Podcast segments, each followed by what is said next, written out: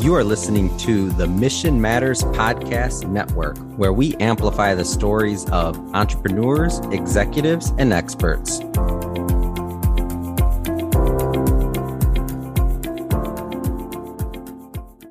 Hello, everyone, and welcome to the Power of Why podcast with your host, Ginette Collazo. This is a show about human error, about organizational behavior, critical thinking, and some other things that just, you know, arise when we talk about some of these topics. So today I want to talk about leadership. But I don't want to talk about leadership like it's written in the books. I want to talk about leadership and how I have experienced the differences between different type of bosses. Okay. So I want to do a comparison because we read a lot about leadership and you know, what's a leader? What is a boss? And, and all of this, you know, information, which is pretty interesting, but I do always like to land those planes. I don't want to just talk about theory or talk about, you know, you know, things that we read. I want to provide you with, the, with uh, real exp- examples and uh, with real life situations that I have myself experienced. So to start, I want to tell you about the story of me with my bosses.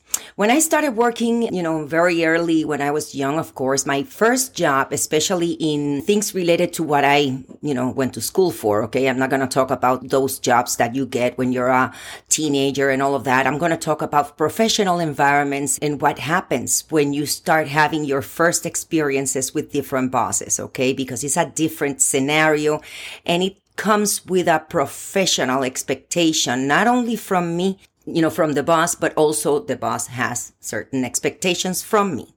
So just to give you an idea and or examples, when I started working, I had, you know, the first boss. It was my first experience and it was a woman and she was amazing. I didn't have any type of experience. I was working in the government, in the Department of Labor.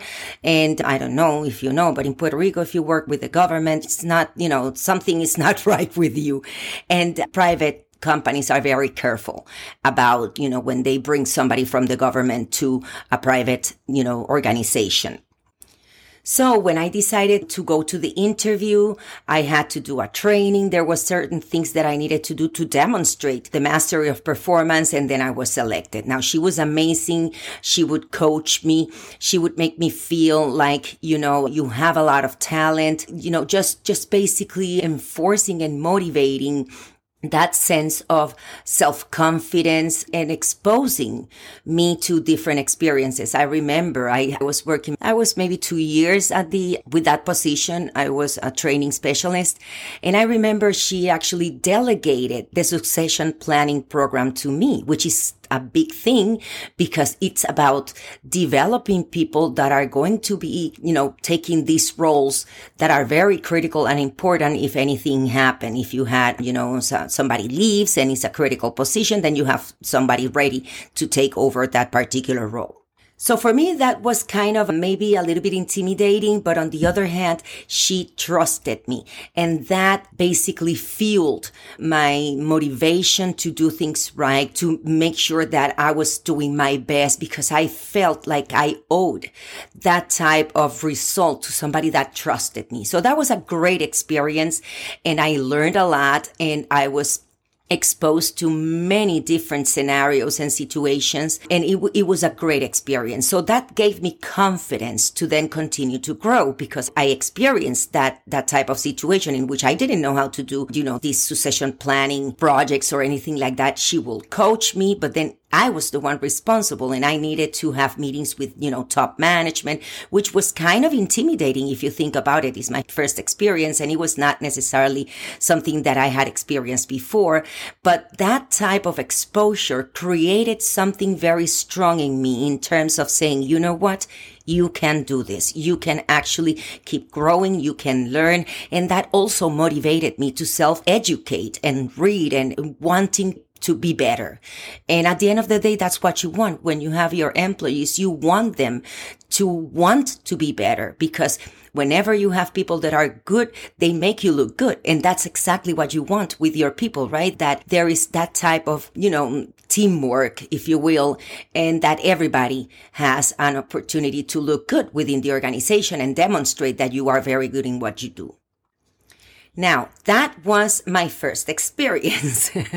it didn't last that long. Why? Well, because she got promoted. And this is very interesting because she got promoted and I stayed as a acting manager for a little while. I remember I didn't apply for the position because even though I knew that I could do it, I didn't feel like I had enough experience to put the, the company in a situation where I might make mistakes and then something, you know, bad could happen. So it was more like, you know what? I think I'm not ready. I wish I was. So I was part of the process of interviewing my next boss, which was terrible because when, to make a long story short, when we finally hired or selected my new boss. It was very bad. I had to do all of these things for her, explain a lot of things to her. It was another woman.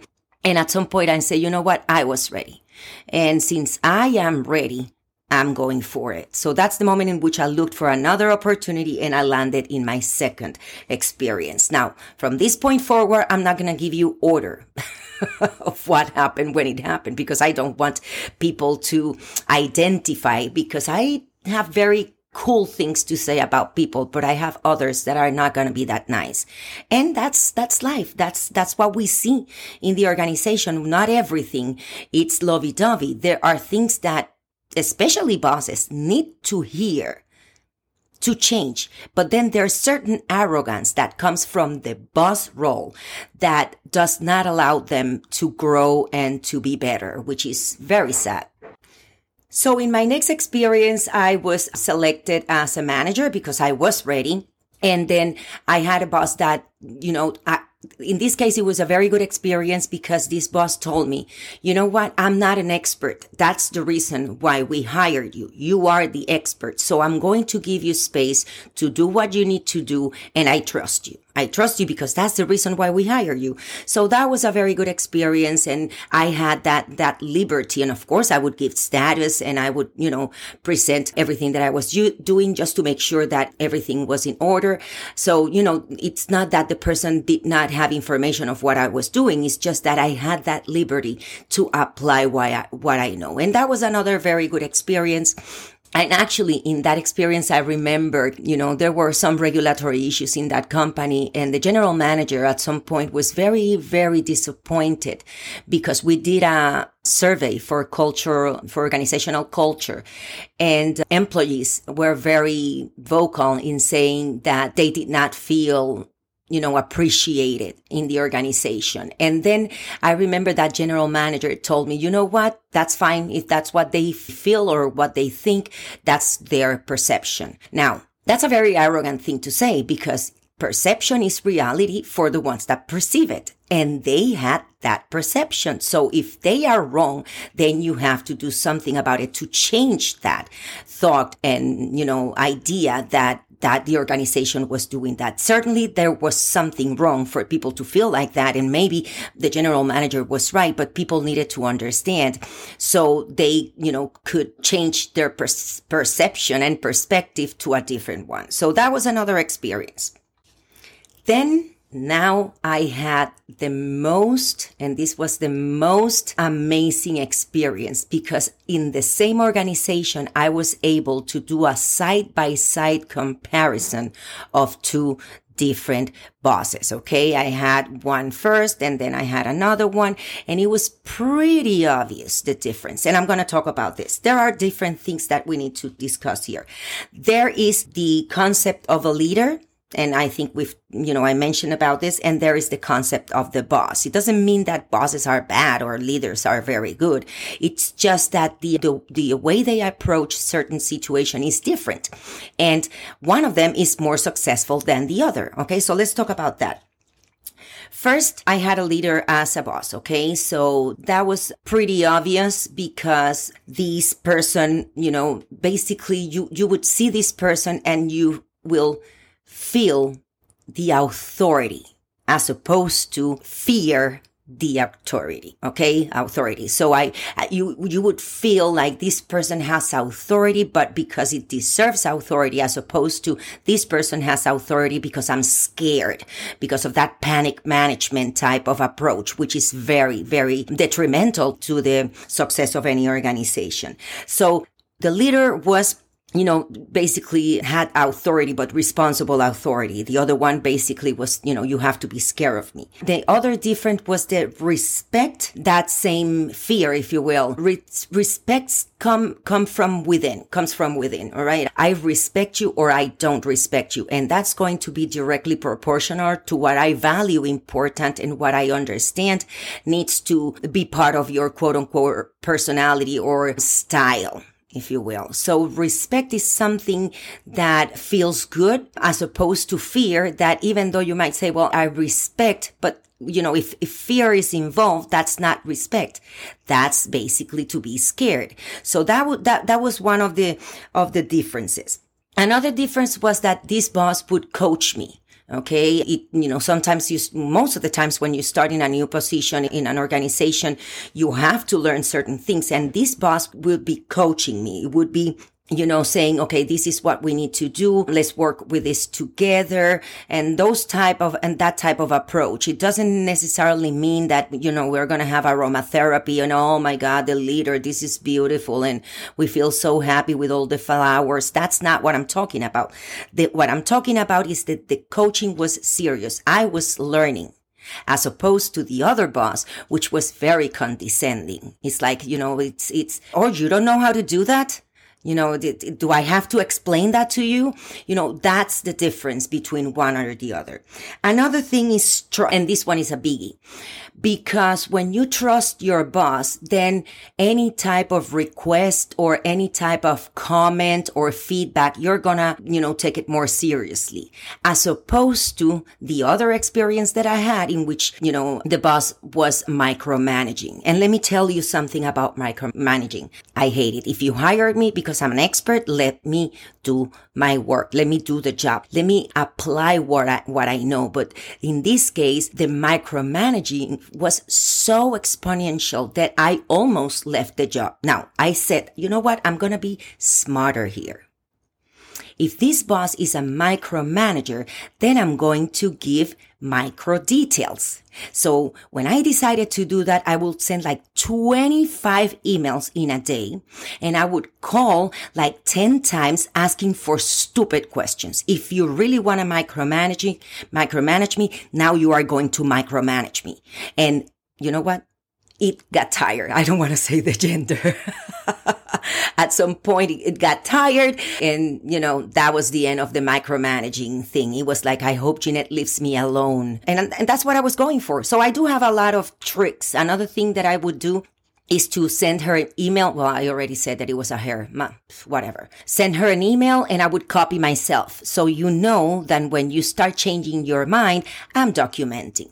Another thing that will happen with that particular experience was that we were requested to do these weekly updates and we needed to do that on Fridays, right? Now, the thing is that in order to do those weekly updates when you're in a top management position, you have to ask other people for information and you needed to to wait until the day was over at five or six, whatever, to be able to get that information. So that means that in that case, I would need to leave, go home, wait until eight approximately to get all that information so I could start putting together a report that I had to submit before midnight. Okay, so that was my Fridays. I was very happy. Yeah, I have to do all of this. And, and it was not just me, my peers. We needed to do this over the phone. You know, it was, I, I remember being at 1130 at night, you know, still f- finishing all nervous because this needs to go before midnight and all of that. And one thing that I noticed after a while was that I never got feedback on my reports. So the first thing I thought was, I don't think she's reading this. Here I am, sacrificing the time with my family, my friends. It's a Friday. Everybody enjoys maybe to have dinner. No, here I am doing a report because you want me to submit it before midnight, but you never get, give me feedback. You know what I did? I decided that I was going to send an attachment with a blank document. Nothing written in it. Now I was prepared to say, well, oh, sorry, I sent you the wrong attachment. But you know what? It's been more than a decade and I'm still waiting for her to say, I got a blank attachment. So that means that all the time that I was sacrificing for months and months and months, she was not even reading it. And in that moment, you lose respect for your boss. And those are the kinds of things. Now, another thing that makes a difference between one or the other is association, right? It's very good that you make me feel part of the organization because that means that the, if the organization is successful, I will be successful. And the best way that this boss decided to do it was to give me stocks. So that way I was like, okay, I want the company to do well because I have stocks. I'm associated. I'm a, I'm, I'm part of the organization as opposed to having this pressure to do well just because I might get a bad review. So there is a difference. I'm motivated to help the organization be successful because I would get something, you know, from it as opposed to I want to avoid pain. So I'm trying to be, you know, comply with things. And it doesn't matter if I have to push somebody because I'm, I have to achieve this, or it doesn't matter if I have to, you know, it's like one of those things that, that it doesn't matter what you have to do. You have to do it as opposed to you want to be able to do what needs to be done to be successful and not just me, but the organization. And that's a difference. I can do whatever it takes to have a good evaluation, but then my organizational results are not up to par. Another thing that I learned about, you know, comparing boss with, with leaders is the fact that leaders are brave and confident as opposed to bosses, which are coward and arrogant. And let me explain. You know, it's, and I'm going to give you an example of myself. You know, I'm not scared. You know, if I have to provide certain feedback for my boss because I know for a fact that this is better, a better idea than one, what she or he had, I'm not scared to say, you know what? I don't think your plan is working. I don't think it's going to work. And I, this is what I think. And this is my alternative. You never go with a problem. You always, you know, bring your solution with you when you're going to talk about problems. So I said, I think we have a problem with this, but this would be the solution. Now, if you're a brave and confident boss, you're going to listen and maybe and it has happened to me, then you will say, you know what? You're right. We're going with your plan. As opposed to a boss that would say, you know, this is what we're going to do. I don't need to hear anything else. This was a decision. This is an executive decision and this is, this is what's going to happen. So I'm not, not, you know, I understand your concerns, but no, you know, we're, we're moving forward with the plan that we had these kind of, of attitudes, what creates is, you know, first of all, the motivation to leave you know, if I'm not providing value and if you're not listening to me and you don't want to learn from me, because I do learn from you, but I also want you to learn from me. That's why you have different professionals in the organization. You can't be a know-it-all, which is one of the things about the bosses. They really think that they know it all. And, you know, one of the things that happen is that, you know, you let very good talent escape the organization. It's very important to make these two distinctions between us healthy leadership versus an unhealthy leadership or, you know, bossing around. And believe me, I've been in very good organizations. I've been in very obscure organizations or sinister organizations. So I have seen the differences, especially because that's what I do. I'm an industrial organizational psychologist and that's what I'm observing. I'm observing everything else, but I'm also looking looking at the leadership styles, communication processes, you know, participation of people, association of, of people. So there are many variables that are part of a healthy organization besides results. Because again, you can, you can have a lot of very good results and then you are going to have maybe 10 cadavers cadavers, I don't know, dead people, uh, you know, in the process, as opposed to being successful and everybody enjoying that success, success. That makes a difference and that makes the organization be more successful. So another thing about this is that a great boss or a great leader would be available as opposed to being exclusive. Sometimes, you know, I, and I remember this with this experience, my boss was, you know, I was training you know, and training most of the times in organization is basically a glorified documentation specialist or secretaries. Just, you know, give me the paper and move on. I was not that type of training person. I was, I was very much involved in, in results, in, in, you know, not just a paper to say, yes, you were trained. No, I wanted that to manifest on the floor and that people would be able to do what they needed to do the way that they needed to do it.